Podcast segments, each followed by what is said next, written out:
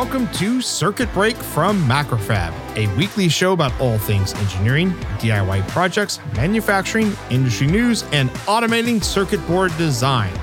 We're your hosts, electrical engineers Parker Dillmann and Stephen Craig. This is episode 406 Circuit Break from MacroFab. This week, we are joined by a very special guest. Dr. Duncan Haldane is the CEO and co founder of JITX, a code powered PCB design platform that aims to revolutionize circuit board design by integrating automation with human expertise. Prior to co founding JITX, Duncan was responsible for a hyper aggressive pogo stick, which I'm going to have to ask more about, robot called Salto 1P after discovering just how much work went into designing Salto 1P, Duncan was inspired to start JITX because he wanted a better way to design robots. While he pursued his PhD at Berkeley, he started collaborating with Dr. Jonathan Bachrach on better design tools for origami robots. Duncan's work in robotics won him a Best Paper Award from the IEEE International Conference on Intelligent Robots and Systems and a Guinness World Record for robots he built in college. With some exciting new releases from JITX on the horizon, we wanted to catch up with Duncan and are happy to welcome him to Circuit Break. Wow. Thanks for the warm welcome, guys. Well, thanks so much for coming on. We really appreciate it. Yeah, pleasure. So, Duncan, can you tell us a little more about yourself before we dive into everything about this podcast? Sure. Yeah. So, before I was working at JITX, I was a, re- a research scientist at UC Berkeley. So, I went to Berkeley because they have these like maybe some of the best collaboration programs of any research university. Like, I was in an electrical engineering lab, but I was a mechanical engineering major and then I taught classes in integrative biology. So I was there to do like bio-inspired engineering, which is like how do you systematically rip off nature? it's like there's like one alternative for human technology, and you have you have nature. So how do you how do you treat that scientifically and come up with new ideas for designing robots? Was my interest. And before that, grew up mostly overseas. Parents were nautical archaeologists, so they were over in Egypt and Turkey uh, excavating shipwrecks because that's where the history is. So before we get into the meat of the podcast, from your bio, there's two things that really stood out that we got to hear about. So, what is this Salto 1P robot? An aggressive, hyper aggressive pogo stick.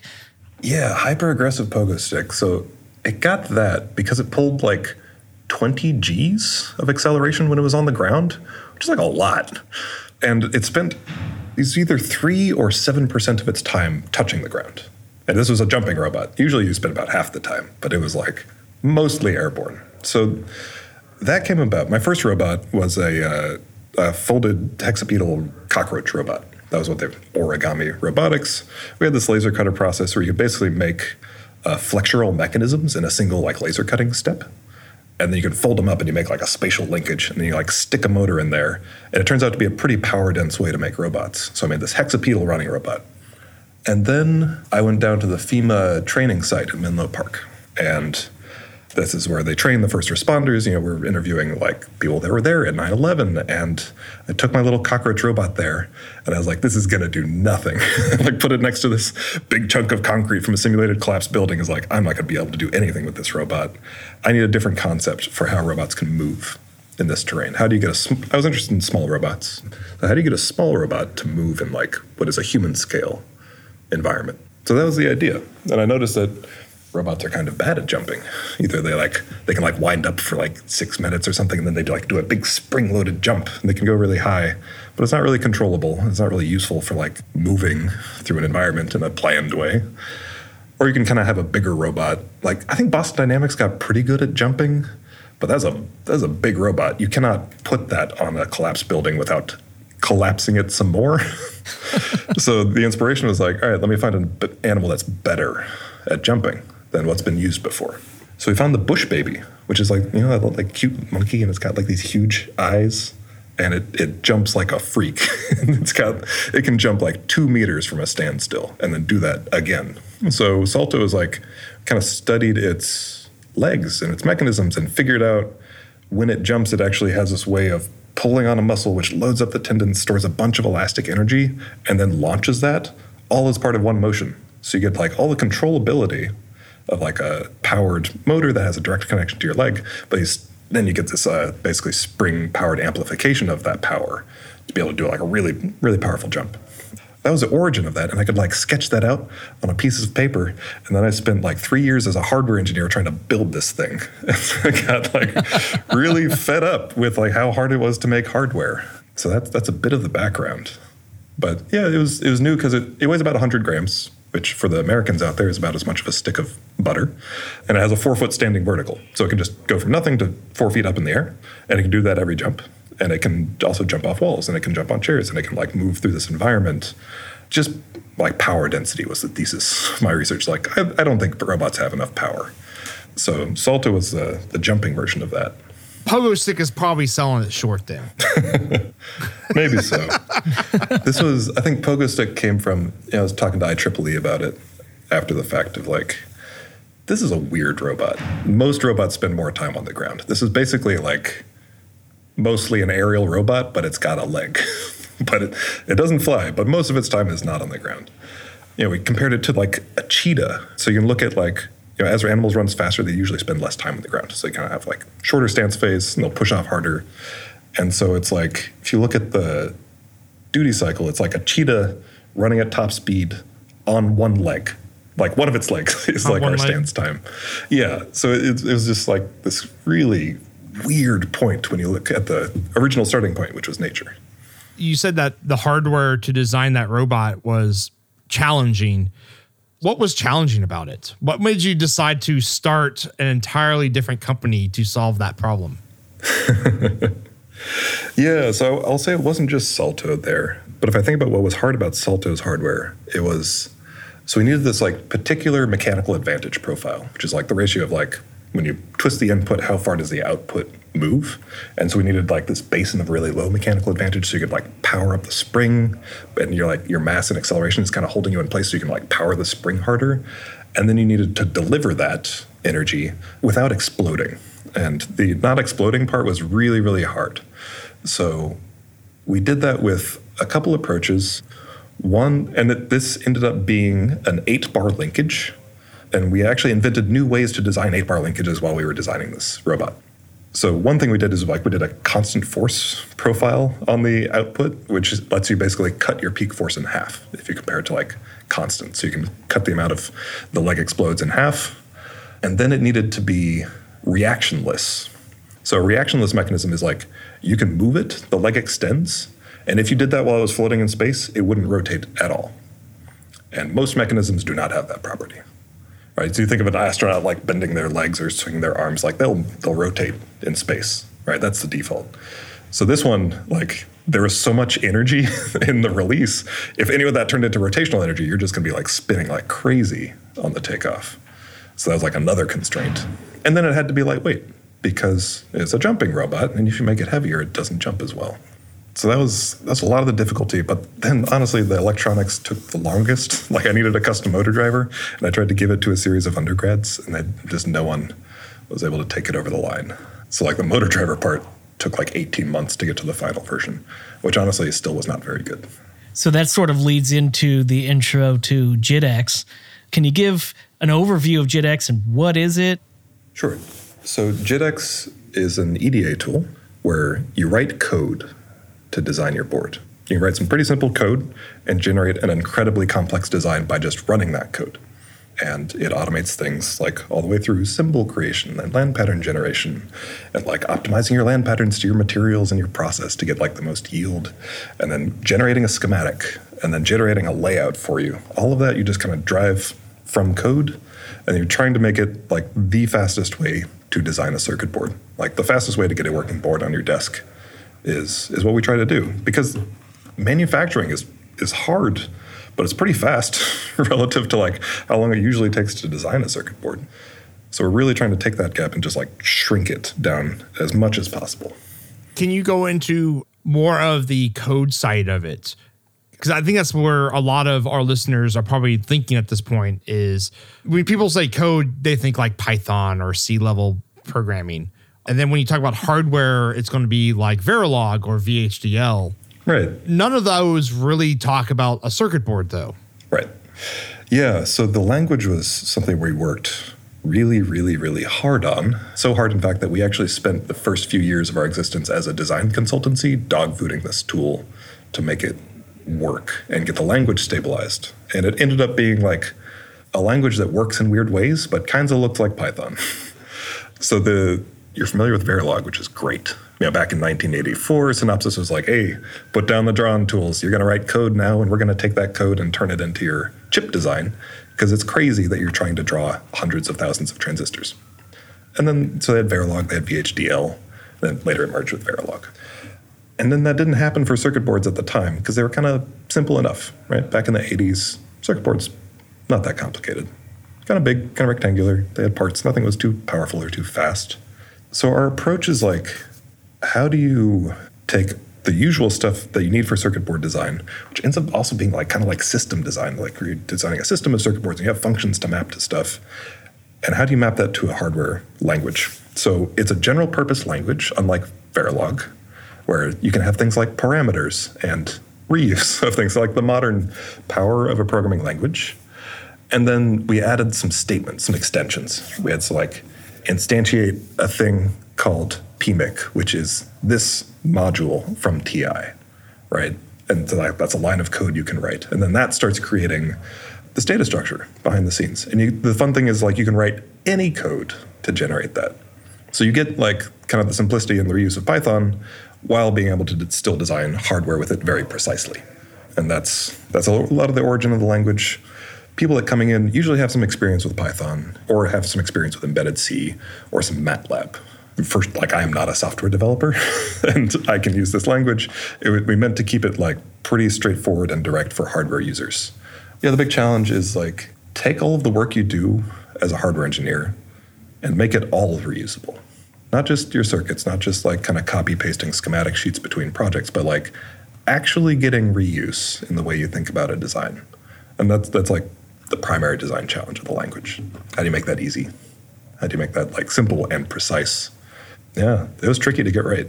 Yeah, because when you talk about um, Python being that way, is learning like if you're doing your own internal development, it's uh, turning parts into modules and that kind of part. That, that's what you're talking about there. It's reusability. You go, oh, I've been copying this one function around 80 times. Let's just make a library for that now. Yeah, exactly. So how do you get like software is great at reuse, right? Someone can upload a script to GitHub, 50,000 people can use it and customize it and build it into their own projects. You upload a hardware design to GitHub, like if you want to touch any part on that or connect it to something else, you basically have to know how to redesign it from scratch. And not even just that though, is if you download that project, let's say we're using GitHub as the storage for that, there's not really a good way to fork and merge back into hardware design like the moment you modify something because you ha- when you upload it, you basically have to override whatever is there. There's no conflict resolution with hardware design. and a big part of that's like the representation that you upload. So even if it was like a an ASCII file, like KiCad, they have ways to work better with GitHub to make it a bit more civilized. But the only thing you can put into your hardware design is really, really low level its symbols, its land patterns, its connections, your intent and your smarts and why you made decisions at best is like a comment on the schematic, right? It's not actually part of your design. Do you have a name for this language? It's just JITX. Okay. so for JITX, how does the intent come into play here? Yeah, great question. So one of the design principles we had for it is like every line of code should be like one line of intent to a hardware engineer. Like the way we think about problems should be like there's no complex map of like, oh, you call all of these functions to make it happen. No, it's just like one line of code is one line of intent. Like create this, make this port, you know, connect these things together. And then you get to start layering that kind of la- layers of reuse on top of that right? So you can say like, okay, I'm going to pack this into a module, and I'm going to put that module, which is like a module is like components and nets and other modules. So you get to like stack hierarchy as deep as you want. So at every level of your design, it looks like one line of code, one line of intent, and that works all the way up to requirements. Like you do your market research, and then you like make your list of engineering requirements, and then your design should look like line for line, line of code, line of requirements. And when you do that, you get to like change your requirements in real time and just rerun your code and get new designs out the other side. This is a huge shift in how I guess you would even approach designing from a classical standpoint, designing a, a circuit board. What's usually people's first reactions when you say that? Because right now our listeners can't react to you right now. Um, but so what, what's your experience in that? So I think there's definitely a split. So like some people chose electrical engineering, so they would never have to write any code. It is not their thing, and that's fine. They are not. You're, you're hard talking to one right there. Stephen's like that. I, I, yeah, I- I don't, I don't absolutely hate code, but if I can avoid it, I usually try to. Sure, absolutely. Yeah, and there's like the world runs on people like you for sure. Like there's that one guy with a big gray beard at Apple, and he's like the analog Gary. His name's Gary. and They only have one Gary. Analog Gary, that's great. Analog Gary. so there's like some people are like, no, never is a reaction. And the other side is like, I've been doing this for 30 years and you're just coming along now. like they've been waiting for this. They've tried to build it themselves a few times. They'll like tell you about the the backplane generator they made in a sequel, like back in a project for the 90s and how great it was, but it, it wasn't maintainable because they couldn't attach it to other stuff. Like a lot of people have tried to build this because the idea itself is like pretty natural. Like code is pretty good at reuse, and circuit board design techniques are currently not. So, can we make code work really well for that? There's not much in between, I've found. Like, you're like, yes or never. One thing that's going through my mind right now, I'm curious about the nuts and bolts of things because in electrical engineering, throughout all of our schooling, it was a very visual discipline where on a whiteboard we would draw these symbols that were supposed to represent components and then we would on the whiteboard we would apply parameters to them. Here's their value. Here's some extra things to them. And then we'd calculate around that. But if we're just talking about code you kind of don't have that. So how do you get around that I think you definitely still need that. I'm like maybe one of the most visually oriented people you'll meet. Like, I need to see something to understand it. So, what we do is like when you run your code, you generate a schematic and you generate a layout, and then you, just make it really, really fast to run the code. So, you do like a small incremental change and you see your new schematic and layout. And you just preserve that speed to see the visual feedback. So you're still like working with the same representation. And for us, like a schematic is totally unnecessary. it's like a documentation format. And we had to do so much work to get it to pass like the smell test for electrical engineers of like, it's got to be a good schematic too. You can't just show them any schematic. It's got to be, you know, kind of fitting all the patterns that you understand. That was really hard. It's got to be well laid out. Got to be well laid out. Got to be well organized it's got to be readable readable, hierarchical, explorable. All of this was really hard for something that's like, you don't necessarily need it to get a working board. But in the process of making it, you actually really do. It's really helpful to see the schematic. So we do it through the work of actually making that thing and then also making it adjustable so you can like customize it to match your own preferences because they, they do vary. it's really interesting hearing about the code and because you you kind of basically it's like you're building the net list is kind of the not the whole thing but that's kind of the initial steps because you said you're connecting components together that kind of stuff the first eda tool i ever learned didn't have a schematic editor and so you built the net list in a text editor and then imported that into the layout tool which was um I didn't know any better. Yeah, it, it, it just seems flipped around because in a in, in an EDA tool you create a schematic and it spits out a net list and says that this is connected between these two parts. You're just I shouldn't say just, but you're writing that and it's it's just flipped. Yeah. So, and that would be if you were like typing out a net list was your main design activity. But that's not a very productive way to design things. It's really about how do you get reuse in there? How do you use solvers? How do you avoid having to like do all of that really low level typing? Like almost always it's a sign that like something's gone wrong if you're spending time typing out a net list. it's like okay, we have this one part. Let's say an analog front end, like an ADC setup, that's got the same capacitor and resistor, like filtering network. It's connected to the same connector. Let's say you're doing it the classical EDA way, like an Eagle or whatever. You copy and paste that thing eight times, and then have to rename all the nets so that they don't conflict. And if you did it on the opposite end, let's say back when Parker was in in high school, it was copy paste and then also like changing all the numbers so that the nets are all different. So I'm in the like this is awesome boat. Um, because I also I oh, I'm the typing code's not really a big problem for me, but it's more of the typing while doing an EDA layout is something I typically do. Oh. I use Eagle primarily because it has a command line interface, and because I'm I'm more like drafting like in um, Autodesk before Autodesk had like a mouse. Yep. So you could you typed all your commands out, which is that goes back to building a net list by hand, which is not the right way to do it. But me typing and then hardware stuff happening on the screen is normal for me. Yeah, so if you take the example of that, uh, no, the ADC. So we have like a take a preamp for a microphone, right? You got to take some the MEMS microphone, amplify it, feed it into an ADC. You just make it into a function, right? Because like the task of design a preamplifier is pretty standardized, and you can make it parametric to the op amp, for example.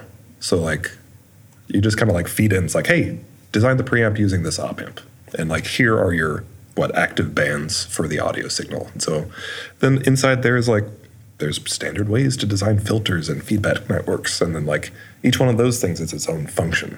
If you look at like how you get reuse, you just kind of like chunk it up into the parts that you're usually designing in a spreadsheet or an online calculator.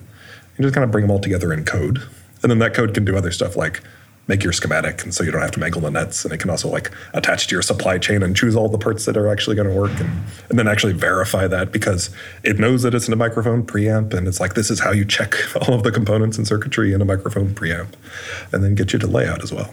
So it's the code is mostly like it's about attachment, really. There's a bunch of like little local islands of electrical design that are like really good online calculators or like a nice antenna generator or something. But there's nothing to connect them, really. And when you connect them, it starts getting like amazing because that's how you get to optimize your design. You get to like search and explore more when you can actually connect that pipeline all the way through. Yeah, and I'm also seeing this how kind of like how for me when I started using, you know, going back to CAD stuff like Autodesk Fusion, where it's parametric design and everything is connected, so to speak. Let's say you built your first revision of your circuit board and you go, oh, I need to go change that one resistor value, but there's like 500 of those resistors on your board.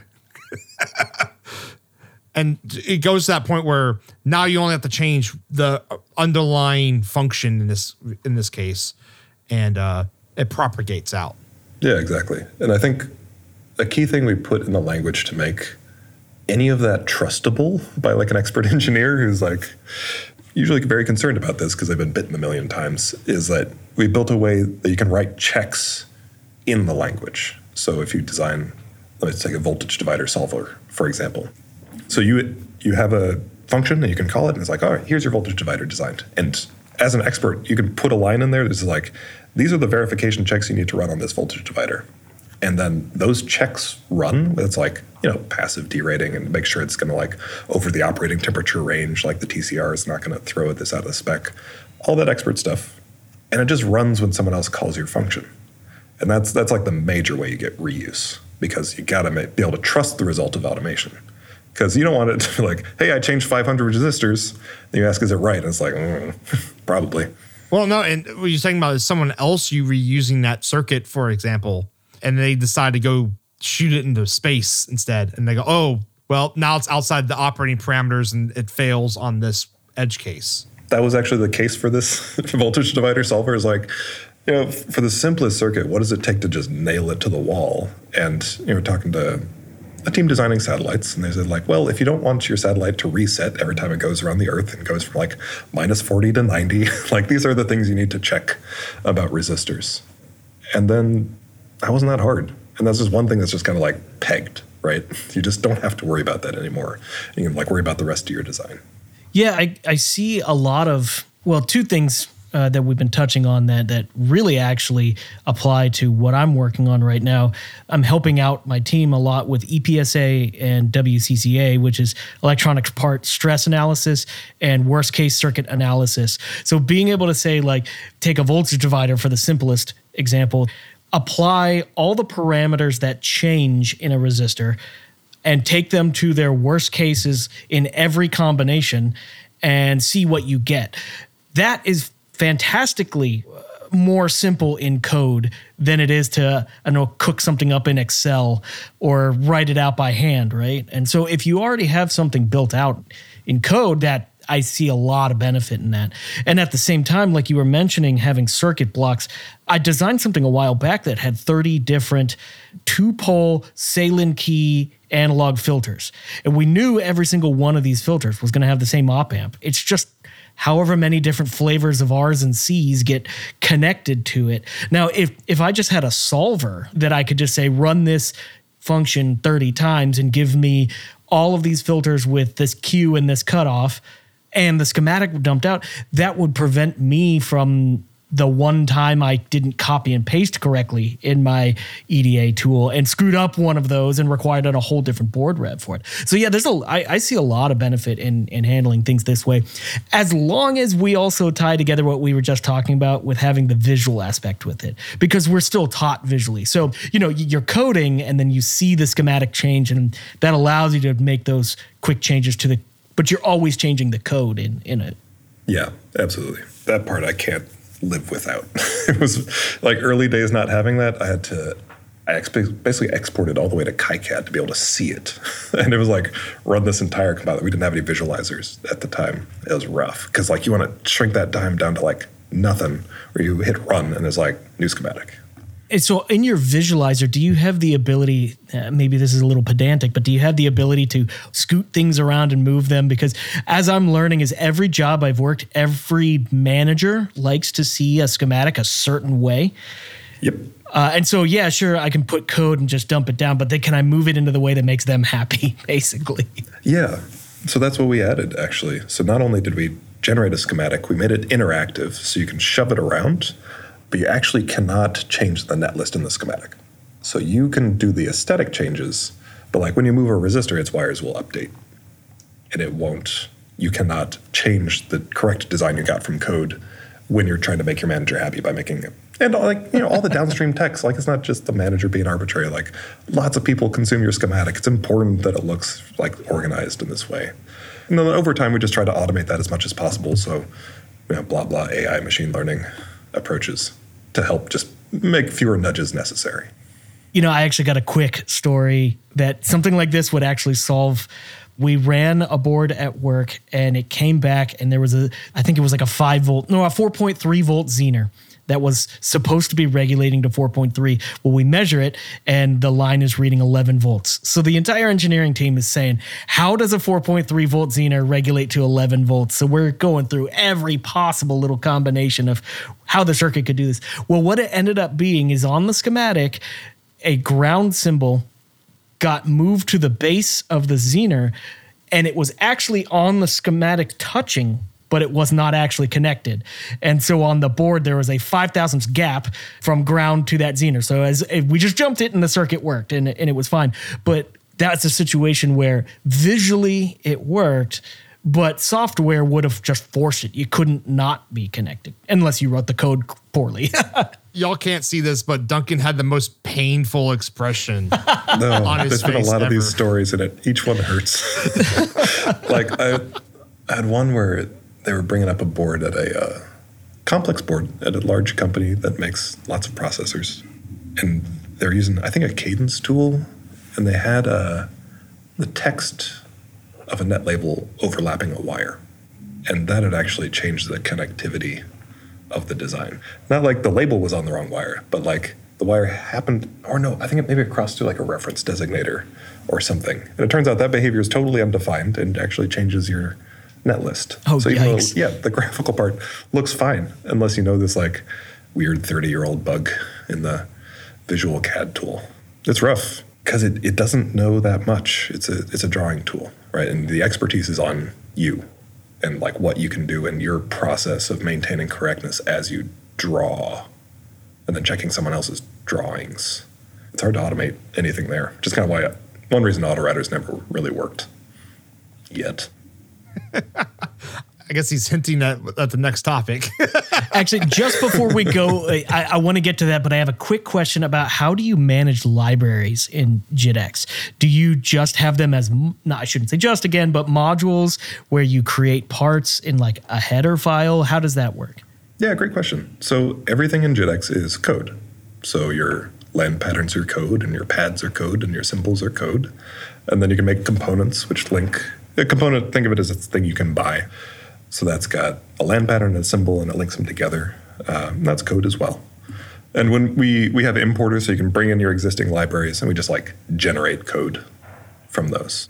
And yeah, so library management just kind of looks like put it in Git, and you don't need like a special tool to manage your library. You know, like the, these tools are helpful. Like I think a lot of Altium users like 365 or 360 because they can collaborate on their libraries. We don't have a special library manager. It's all open code. And JITX just runs on your computer, by the way. It's not like in the cloud. It's like a local tool. So it's just code on your computer. How about properties for components like manufacturing part number, voltage, th- those kinds of things? Is that just embedded in there somewhere? Yep, also code. So you can make your own components. And we also like we are building a database with all of the good data and verified data we, we can find. And that's up to a few million parts so far. So you can do things like have that voltage divider solver and it can like say like okay for this output i have all the tcrs and i have the precisions and i have the tolerance and i have all the supply chain information. So like here's a voltage divider where both value is like triply sourceable and it meets all of your constraints and it's okay to go to space. So feeding that with data helps a lot and yeah we try to be collaborative because like component makers also want to sell their parts. This industry has a lot of data problems in terms of like there hasn't really been great automation or simulation tools to use that data. So the data's kind of hanging out in, in PDFs and stuff, or like behind an application engineer sometimes. So really trying to solve that one as much as we're able to. It's almost like a data structure. I mean, you're saying it's code, but you're kind of building like a, a structure, but rolling all that information that's important about the design in one space is, I think that's where the power is at and instead of having to go through all the documentation to find some weird thing about, you know, that voltage divider formula might be okay around space, but what if you send it to Mars? Yeah, exactly. There might be a weird edge case. I mean, it seems to be being normalized. At least that's the goal of a few people. Yeah. if I could go to DigiKey, search for a part, and suck it in and it pulls in all the parameters about it including what would be nice is you know safer operating curves or or whatever that's actually buried in the data sheet. That would be amazing. Well it sounds like stephen is even if it didn't have that right away you can go and go oh this one particular curve you care about you can go and just put that in there. That's right. Yeah so none of this is like proprietary file format stuff. Like it's all code that you can edit and see exactly what it's doing. And so, yeah, you can get in there and customize. You can make it fit your own way. It's like, oh, I think about resistors in this different way. and you can just add that. I'm actually also thinking it'd be really cool when you do, if you say you're testing stuff outside of their manufacturing boundaries, and you can put that kind of data, I guess, in there as well. Put your own curve in that's, you know, not in the data sheet or anything like that. Your own empirical evidence, so to speak. Yeah, exactly. And there's ways to just do that at a few layers with code. Like Stephen was talking about worst case circuit analysis, right? So we run, so every time you run your code, all your checks run, including like full aerospace grade derating analysis, right? So the first level, you can just kind of change the parameters. Like if you take a space grade part that say like, all right, this power regulator is good for like 50% of its rated value. And if you like turn that knob to consumer electronics, is like this power regulator is good for like 105% of its rated value. then you can just change that number, right? Well, we've been talking about schematics this whole time. Uh, JITX is a bit more than that, right? There's a whole layout aspect to it too, right? Yeah, that's right. So we took on layout to finish schematics. That was the original purpose, and then it started working really well, so we just like kept doing more on layout. So the goal there was like when you're finishing your schematic design, one step you need to do is usually you've got to like swap some pins for routability. So like you got a microcontroller, a processor, FPGA, connector, fan out, flex board, whatever. Like usually you got some like, all right, I need to swap these mechanical things in the schematic so I can make routing better. And if you look at what it takes to solve that problem, that spot on the board is usually one of the densest spots. Like whatever's got the power to swap pins around, usually a microcontroller or processor is like usually in the most congested part of the board. And the routing around that is usually like trace space, trace space, trace space. Like there's no there's no slack. And because it's well, and this is if you like worked a lot on your layout, because if there was slack, you would have squeezed it out. So what it takes to do that is actually a full router to make sure that the solution you got for pin assignment actually works. So that was how we got started on the routers. So you know, you can drop a microcontroller FPGA in your design, say like, look, I need these ports, give me 3I2C, this, this SPI, DDR interface. And then in the router, you can now assign those pins and rewrite it on the fly. So as you're doing your routing, you're also doing your pin assignment without having to like dig in the schematic and look at the table of what all the pins can do and try to find the non-overlapping configurations of SPI pins and then like go and edit your schematic and then like go and edit your layout. You just make the router do it. Yeah, it knows that that one, let's say rat line is a SPI and you go, "Oh, it would be better on these other two pins." That are also, it knows that it's SPI so it allows you just to swap over. Yeah. So in the code, you can model basically the full configurability of any I/O capability of any part, like full complexity, no matter how constrained it gets. So including like this is SPI, or it's this pin of an I2C bus, or it's like this pin of a UART. And then you have like, have you ever played with like STM32 CubeMX? Right, it's like you can configure the ST microprocessors and figure out like what a valid pin assignment is. And when we pulled in this data, there was like 750 unique capabilities you could put on pins. So it represents all of that and all of the constraints such that when you request interfaces from this device, it'll give you a valid assignment or tell you that one is not possible. And then you just have to change your design instead of like searching through tables for like a week to figure out, you know, what's the smallest STM that I can actually buy that solves my pin assignment problem. You can turn that into a line of code. So that's why we built a router, is because you need to do that swapping for routability. It's like, you know, get as much signal integrity, as much like use the cheapest process you can get.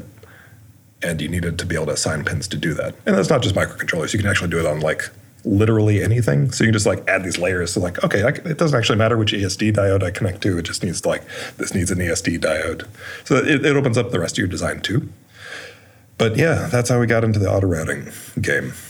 So what what we've seen uh, before was the use of the word AI in relation with auto routing. So auto routing traditionally in our industry is kind of a negative word, kind of a bad word. I'm curious what you're doing to combat that. Yeah, good question. It's not marketing. marketing is not my strong suit. Uh, so I talked to a lot of people about routing and like uh, people designing all kinds of stuff. And I found that there were users of auto routers. What they would do is they became experts in setting it up. So they would like figure out how to turn all of your you know, electrical constraints and signal integrity constraints into like geometric constraints by looking at the dimensions of the you know, the material properties. And then they would box the router in and say like route this collection of pins only on this corner of the board. And then they got some productivity out of the auto router. So our idea there was like, this seems like a pretty valid way to work, and auto routers have the same advantage of designing with code, where like you can put rules into it and it'll be right every time. Like you make the auto router, you like load your DFM and DFX into it, and it will make a valid design according to that, or it will tell you that that design is not possible and you got to move something. So you get like the same advantages of like, hey, everything's going to be more correct now using the router. But we started with it very boxed in. So we found that like most of routing is placement. So you design a router to be like very interactive, not like a big batch thing that you set up for 30 minutes and you run for like a few hours and then you like come back and change the placement. Like that's never worked for anyone. But if you instead say like, I'm gonna I'm gonna make this router and I'm gonna make it interactive with placement. So when you're on the router, it makes traces, and then you can move components and those traces just update. You don't have to like reroute. So you, your design immediately becomes more alive. It's not like you move a resistor and like trace is left behind. That's a wild behavior. right? So our approach on the auto router is like, look, let's really respect that engineers want to choose how their components are placed. They want a router to support that and figure out like in this configuration, this is what the routing looks like. If like the best you could do it. And then just really embrace that interactive side. And also use the other part was um, to cut the setup time down to zero because people don't like auto routers and they for sure don't want to spend time learning how to use an auto router and how to set it up and then like how to how to type in the constraints and the optimization weights to like get the router to behave. Like nobody wants to do that. So that's another thing we just automated. So you know, in JITX, like like guys said before, you have complete information, right? Including your stack up, including your material properties. So it knows, like, okay, this is going to be in a 50 ohm impedance line, and I can kind of look at the stack up and figure out what the dimensions need to be. So, like, all that setup is just also automated as part of your code. Yeah, because you you would have already looked up and typed in what your impedance requirements are for those traces, and so yeah, it would it would know how long and how thin or wide to make them. Yeah, Yeah, yeah, exactly. instead of having to hand that off to the your assembly document specification that only like half the CEMs look at. Yeah, we're trying to make like really good design process like the easiest thing to do. So like fabs are happy to send you a stack up diagram and like, all right, here's all your controlled impedances. Like make them exactly this size, and we will we will put them down. And they know how to run their presses, right? So just make that a design input. And if you need to change it later, just like change that and have the rest of your design update. So you don't have to like if you design a board that can't be made, like it's not a helpful board. No, that's actually a good point. Is especially for very complicated designs, you have to basically go by a manufacturer of a PCB fab, get a stack up that's going to work for your design, which you might not know it will or not. Because let's say we're talking like eight plus layers. So you have to like shop around for the right PCB fabricator that might be able to build your board. And then you have to go back and do a basically a design cycle change to do all your impedances to match what they can build. And then hopefully everything matches up. Whereas in this case, you would just have to put in your design requirements into the code and then get the stack up and plug it in. And then Yeah. is, is the wrong word magic happens? I mean, you just run the code. Like your stack up is one of the inputs to your code. And when you run with a different stack up, it just adjusts your design because it knows exactly what you're trying to do because you told it exactly what you were doing because code can express that. And so, yeah, instead of kind of being at the in kind of like fabrication now. Because you've you've had the design around their process. Right. Yeah. Or you you know, your design evolved and something crazy happened over the years and now you have you need like any layer vias and you you've made this like unobtainium stack up because it's so hard to to start over. Like, you know, someone touches the memory interface, like this maneuver is gonna cost us a month. It's bad. And so that's why we're trying to make the routers so that like you get the schematic problem solved. It's actually really delightful to like swap pins and just like get nice flows out. But then you get to make it parametric to your fabrication stack. Not just a stack, but also the rule set, right? So you don't have to like get in there as like, oh, I will now tweak the solder mask allowance for every part in my design. Yeah, I, I was actually thinking about the solder paste on that Yeah. because some manufacturers want one to one, some want you to window them, et cetera, and just make that as a design input.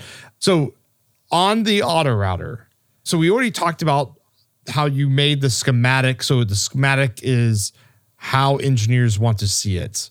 Now, when a seasoned electrical engineer looks at a PCB, they know it was auto routed. How how are y'all solving that? Yeah. If uh, I, I, I see a lot of circuit boards at MacroFab. Oh, yeah. and I know I I know in an instant if it's been auto routed or not. some, some good spaghetti. Oh yeah. Yeah. Can, can you figure out like which, which flavor of auto router it was? Like, ah, this was the Eagle router. Twos I see a lot is Eagle, and then uh, what was it? It's, it's called Free Route. Yeah. So what we focused on for the auto router is making high performance geometry the easiest thing to create. Because the usual flow with an auto router is like, ah, I will route all of my critical signals by hand and I will shepherd them through all of the scary and uncertain parts of my design. And then I'll throw the auto router the rest. And it will make the spaghetti, but it's all lower uh, speed, GPIO, who cares? So one thing we're doing is reversing that is if you look at kind of the modern design challenges, you're trying to do like a PCIe Gen 6. The geometry you need for that is uh, precise, like very difficult. And that you start needing like any angle routing and like very careful shepherding of your differential pairs and their skew. So we built the auto router for that to make it so that when you're designing, a high performance layout is the easiest thing to make. And that is like, we're not using anything that looks like the approaches in the Eagle router or the free routing router. So it's like, it's topological. And that, that gets you some benefits of like, when you move a component, you haven't moved it from its grid location. And in a topological sense, you haven't moved it at all. So you can actually like just kind of move stuff and your routes just update.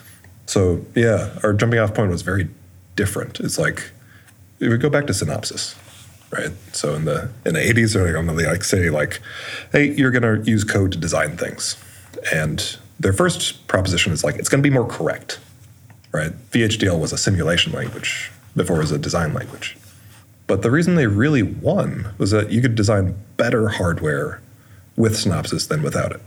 You can make a bigger, faster, no, smaller, faster, more powerful microchip than your competitors if you used Synopsys.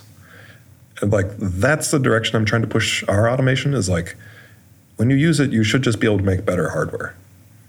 Just on average, for every project at every level, it should just be better than what you would otherwise do by hand.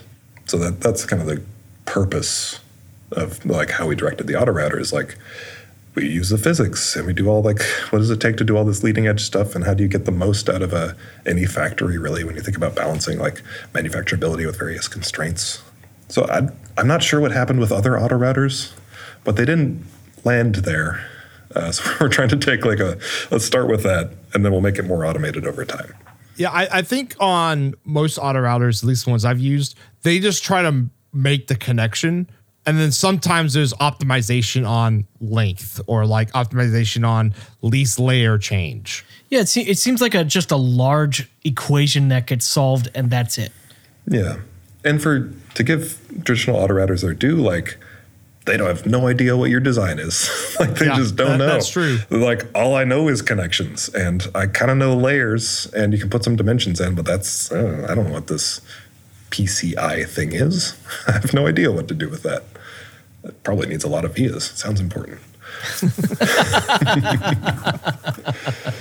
Yeah, so I think that's probably a good half the problem is just knowing precisely what you're trying to do. And then from there, it's just like a bunch of really hard geometry and search problems to like find the shapes that do the right thing. We talked a little bit about how electrical engineers are taking this. So you've talked to a lot of them. What, what do they really say about the auto router part? So there's been an, an interesting shift. Some comments I get are like, why isn't this 45 degrees? because, you know, the, uh, it can be any angle, right? Other conversations I hear are if you kind of go to some of our larger customers, there's a couple things. One, they do not have enough layout help. The people that lay out complex circuit boards are a demographic that is not being replaced. Overall, in the industry, it's not an attractive career path for a lot of people. So they are buying automation. like they need, they say like, our next design tool needs to have the best auto router. And that's like last couple years type of thing. Like with the pandemic and with the kind of the demographics in this industry, some people just need automation. And it was slim pickings out there. So we tried to build something better. On the other side of things, some people have like, oh, we can just kind of, we got our layout farm in India and we'll just kind of like, it's in boards and we don't really care about their time. We'll just get designs back. But what they want is optimization. They want to increase the speed of design uh, while using like really high performance geometry to make better boards. Like how do you optimize your material set and your layer stack and your your routing structures and your VS structures for signal integrity, for power integrity, so you can make you know, a smaller board that has like more airflow in the data center. How do you then optimize across other boundaries in your system as well? So they want to like ratchet up the speed of design iteration so they can actually optimize for the first time because usually you just don't have time to optimize. You just kind of like well it'll take three months to figure out if this works and uh, we hope it works. Otherwise we'll, we'll add some layers and try to get them next year. And they're trying to do better than that. Yeah, I'm just back to optimizing for the PCB fabrication side of it, where now instead of having to be like, okay, I have my stack up set, my design set, I send this out to five different companies, and then I get five different quotes back, and one is going to be cheaper than all the other ones because your stack up matched their stack up or similar enough. But now you can go, hey, give me your cheapest four layer option, for example, and then you just plug those in, and then boom, now you got your five designs that can get Exactly. put out to those fabs. And each one is customized to Yeah, each fab to each because fab. that became easier because like i think that's the thing like we nice it's nice to think that we have standards but every fab's different and every fab you can like get a little more juice out of it Every single fab is completely different. yeah even if they had the same materials, they all have different machines and how they operate them and how they assemble the boards. Some like to put um, thicker foils instead of plating. Some like to put extra plating instead of foil. yeah some like to etch the hell out of it if they ever had like a delamination problem and then your signal integrity is shot because your loss is through the roof yeah yeah and so like this is one thing we're trying to do is like you take the code based automated approach go from like requirements all the way through the factory because if, your if your design's not like the best thing you can make at that factory you should probably just have a better design and so we try to figure out how to support that how do you make it so that you can just kind of add pieces to this as it goes along and it just kind of gets better that's what we're trying to do but yeah it's tough it's a big world out there and it's not it's not very standardized No, as much as we want to believe it is, it is not in electrical engineering world. So I I have a question then, uh, Duncan. Is what what's the future? What what is the next like? Where do you see yourself in six months? six months and then like a couple years down the road with uh JITX. So we're working on this big product push on like you know, we got the schematic level feature and now we're adding basically here's an auto router that can do power. By the way, we didn't talk about power, but it can do power traces as well. Actually, pretty fun to play with. And signal integrity. So you can kind of do like all of the highest spec stuff. And then we are so know, we're, we're helping grow with our customers. They're like picking us up on the on the enterprise side, but also growing with um, kind of startup, small, medium business teams. Like usually it's like people using Eagle, KiCad, Altium, and they just have like a lot of work to do. So we have this product coming out is just like, how do you just amplify their productivity as much as possible? They don't need to do PCI 6, but like, how do you just make it? Like, usually they've got a design contractor that they hate, and they're trying to figure out how to like really design faster and not have to like churn through a bunch of people to like get their design work done. So we're we're launching this product for them. And then after that on the technology side, it's about more automation, right? So how do you now you got an auto router that can do your hardest stuff and do it like really well. How do you just keep closing the optimization loop? How do you help them place their board?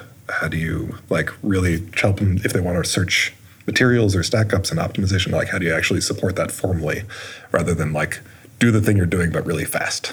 So that's what the next six months looks like. Um, and then as you look towards the future, like JITX means just in time everything. So this code based approach, like the important thing is that you can add a bunch of domains to it and they can all collaborate. You know, like to design a circuit board, you got like 14 different domains or so. I, I listed them out one day, but you know, power and signal and RF and manufacturability and thermal. And the tools today don't really have a way for those experts to collaborate. They collaborate in like PowerPoint and spreadsheets. So in, Design reviews. yeah, exactly. Everybody get in a room and look at these pictures. And that's how expert knowledge is disseminated. So, like for circuit boards, we're like bringing all that in one roof so that you can actually automate it and make your work reusable, including your review work. And then we're also expanding out into like electromechanical integration. Because like my background is designing robots, I want a better way to design robots. And it's like usually the best thing I see is like you have mechanical engineer and sits next to the electrical engineer and they argue about where to put the inductor and where to put screws. And like, what if they could actually share a representation of the problem that they're trying to solve? I had I had a mechanical engineer tell me that I had to we had to design a special screwdriver to assemble their product. They didn't collaborate well enough with the electrical engineer that the connector was too close. Yeah. I'll one up you on that. I, at a previous job, I actually had to machine my own screwdriver for a part just to be able to screw it on. so, so how about uh, how about simulation and Spice and building that in? Yeah, so that's uh, we've got some basic Spice integration, but that's a big part of the upcoming roadmap. So not not just on physical design. Basically, I mentioned those checks, right? How do you know a voltage divider is right? And we've got some ways to use spice that like turn that up to 11, where you want to start basically being able to workbench your design. Like, this design's going to space, and how does my load switch behave in three years? Or, here's my FPGA. Please generate a spice model for it so I can use it at a system level simulation and actually check more system at like much more thoroughly what all of the issues are. So just take those. We usually try to add these solvers and simulations to like take the code that users write, make it much more powerful. I mean, I'm even seeing now. You're probably thinking that already this, Duncan, but like you're talking about now, your physical setups can influence your spice models now in terms of let's say you design a switch mode power supply that's really they're very touchy on parasitics. And most time you just try to keep the loops short and all that stuff and then it kind of just you roll the dice and it works right? Yeah. Fingers but now hey we can now have a spice model for the switch mode and it can take account of all the parasitics now because now it's in our model or in our code I'm sorry, I keep saying it's a model. Uh, it is a model. It's describing your thing, so I think of it as, as a model. If if it could take board level information into account and feedback and say here's the type of compensation that would be best for your switch mode supply or maybe not the best but like before you go actually test it in the lab here's your r's and your c's and give this a shot it's probably going to get you close man that would be incredible yeah absolutely and you can you also have the uh the inverse problem, where if you run spice simulation, you can drive some of your uh, constraints for the router and not, not need to say like, okay, this is the voltage here and it's got to behave like this in this case.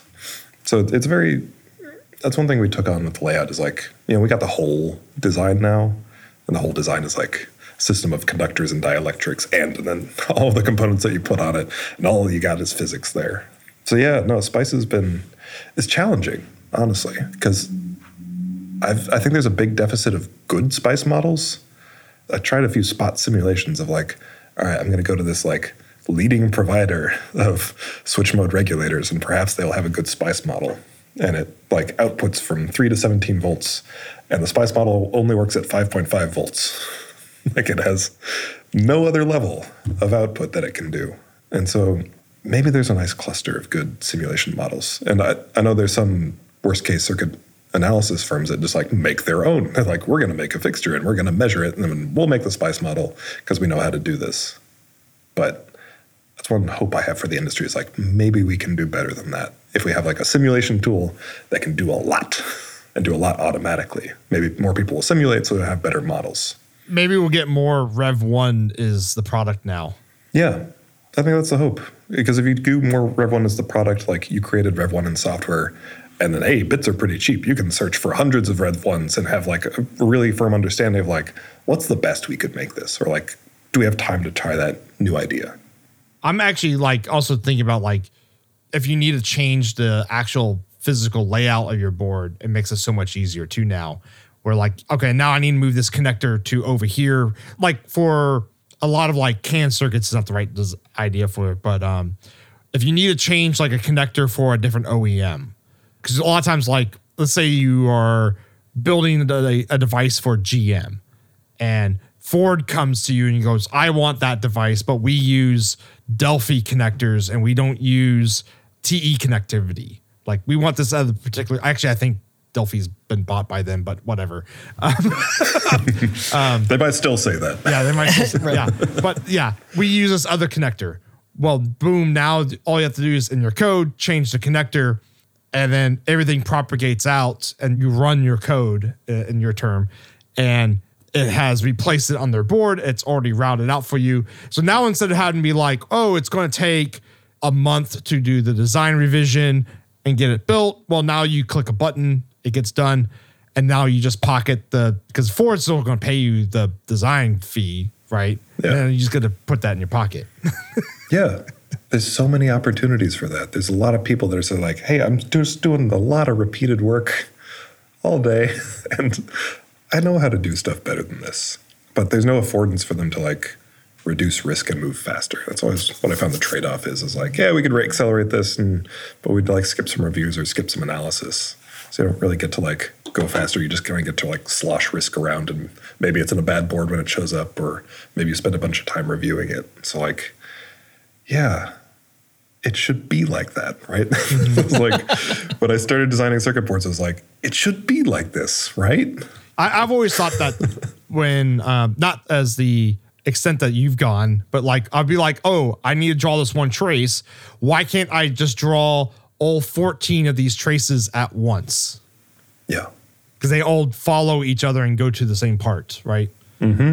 Like I've seen some tools that do that, and they like take all your traces and they like smoosh it into this bus that has like the maximum possible crosstalk, and then you can like route that bus across your board. It's like, do people really want to do that? Like, I, you want to route all the traces, but you should also like, you know, not make it like the worst possible edge to edge coupling that you could ever make. Don't look at my pinball board. All right. Okay, I, I see some value too in just making things uh, fairly easy to do some low level practical stuff. Like, as an example, at work, we were figuring out for our double lead team, you know, when we want to export our manufacturing files, we want everyone to kind of do the same thing. Well, if I could just write a function that you just run and it dumps out your assembly drawing and it dumps out all your Gerbers in the same format, and it's just all I do is I hand somebody an approved function and they run it, that saves a ton of uh, heartache. yeah, you don't have to like worry about the version correspondences between different files. Yeah. It well, and you, you, I mean, you can do revisioning on functions at that point, right? Yeah. The quality team says, "Hey, I don't like this one statement that shows up on all of our assembly drawings. Can you change that?" So just go change that one statement in the function, and done. You've fixed it. yeah, yeah, exactly. I like that. Thanks. So, Duncan, I think at this point, our listeners are probably wondering where they can learn more about JITX and also where they can probably try out the software if possible. Sure. So our website, jitx.com, is pretty out of date in terms of all the content that I talked about. It's I'm working on updating that, uh, but there they can sign up for a free trial. So we have like a subscription model, uh, but we also have, we built for smaller teams a token-based model, so you can just get like daily use tokens because like some people's use is like really really spiky, right? But everybody's got a, a two-week free trial, uh, and then we also have a program for educational users like students in university, as well as like potentially open source hardware contributors, and they can they can get a free license. And you did mention that libraries import for people's components to make into functions. What gets supported there?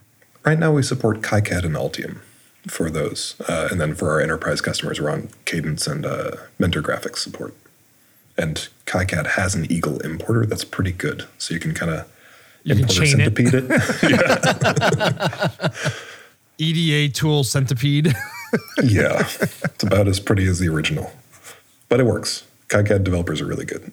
and so that's actually what sets us apart from a lot of other kind of tools is it's its own tool now it's not a plug-in for a pre-existing tool eda tool Yeah, we try to, yeah, we partner with them. We got partnership agreements signed with all the major folks because we're, we're focused on building the automation that it's just like not really possible for them to build. And then maybe just kind of share data formats back and forth because there's some stuff those tools do really well. Like if you want to coerce a trace into being 45 degrees, like JITX exports like a fully editable CAD project, right? So you can get back into your existing tool because maybe your supply chain team like doesn't want this new thing and you just like want the standard outputs from your existing flow. So when we export, it just like goes back to native CAD project. so yeah really you could make this as like your your basis and then hand it off to like your layout team at the end Yeah. If it's not laid out already. Yeah, well, yeah, it's already laid out. But what I'm saying is, uh, Steve and I have been talking about AI a little bit in terms of how engineers are, are starting to use it and viewing it as a tool to augment and make yourself more efficient and reducing errors is how I like to approach it. And if it can take away your normal day to day bullshit work, um, Yeah. is the way I, I say it. Where like I've routed a USB connector to a microcontroller like uh, probably a thousand times in my life. I don't need to do that Yeah. again. right. Yeah, and for me, it was uh, when I was designing in the traditional tools, it was fear. Like have I forgotten a detail? Have I somewhere in a spreadsheet or a part number or like a rotation? Have I missed something that's going to make this not work and like cost me a couple weeks to figure out what went wrong? But that's what I try to get for the automation is just like at least it just handles those details and it'll tell you what it did, so you, you don't need to like guess. That, that's one thing I, I try to do as much as possible is like how do you how do you kind of free their designer from that? Yeah, so your designer is thinking more about how to make the product better instead of is my crystal going to fire up because I put the right loading res- capacitors on them. Right. yeah, exactly. Because everyone I talk to knows that they they could be designing better. Everybody wants to optimize or try a new idea, but hardware is like ruthless with the schedule, right? So you don't get much freedom to do that. And so, how do you get out of that trap? Well, I want to thank you so much again, Duncan, for coming on our podcast to talk about JITX. So that's J-I-T-X.com. That's right. We'll have those in our show notes, everyone. Um, but yes, Duncan, thank you so much for coming on our podcast to talk about it. Yeah, thank you so much for having me. This was awesome. So, Duncan, we're going to have our show notes uh, on our website. We have like a, a discourse where our listeners can listen, talk about it. And so, actually, if, if anyone actually comments about it, I'll let you know, Duncan, so that either you can respond in person or in, well, not in person. That'd be kind of weird. Um. Ding dong. you can either respond or you can give me some information for them or however you want to do that. I might just join the discourse. I was on your Slack channel previously. Oh, yeah. Yeah. Yeah, yeah. and that's uh, circuit-break.macrofab.com. All right. But again, thank you so much, Duncan. This is great. Yeah, thank you so much. Yeah. Thanks, guys. This is awesome. Thank you for listening to Circuit Break. We're your hosts, Parker Dillmann. And Stephen Craig, Later, everyone. take it easy.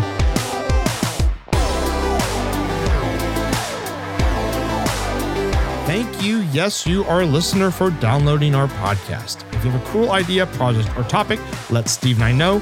Tweet us at MacroFab. Uh, We got to change that to X or just get rid of it. No one even tweets at us. Everyone goes to circuit-break.macrofab.com. Just go there, everyone. Just go there.